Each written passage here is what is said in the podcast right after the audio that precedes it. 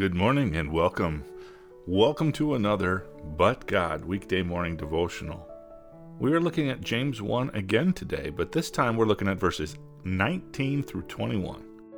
You know this, my beloved brothers and sisters. Now everyone must be quick to hear, slow to speak, and slow to anger.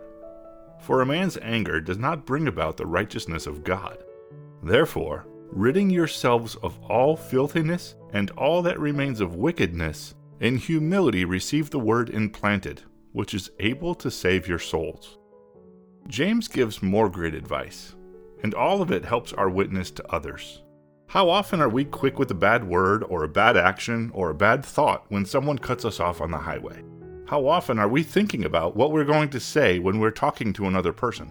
How often do we change our habits of being quick to speak, slow to listen, and quick to anger? James answers that also. He explains, Therefore, ridding yourselves of all filthiness, and all that remains of wickedness, in humility receive the word implanted, which is able to save your souls. We must fill ourselves with God things that are good and pleasing to Him. Read and meditate on His holy word, rely on the Holy Spirit which is within us, and pray unceasingly. These are the actions that will help us to be slow to anger, quick to listen, and slow to speak. The Apostle Paul writes these words to the church at Thessalonica and Philippi See that no one repays another with evil for evil, but always seek what is good for one another and for all people. Rejoice always, pray without ceasing, in everything give thanks, for this is the will of God for you in Christ Jesus. That comes from 1 Thessalonians 5 15 through 18.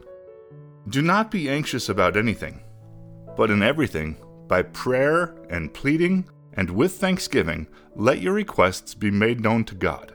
And the peace of God, which surpasses all comprehension, will guide your hearts and minds in Christ Jesus. Finally, brothers and sisters, whatever is true, whatever is honorable, whatever is right, whatever is pure, whatever is lovely, whatever is commendable, if there is any excellence, and if anything is worthy of praise, think on these things.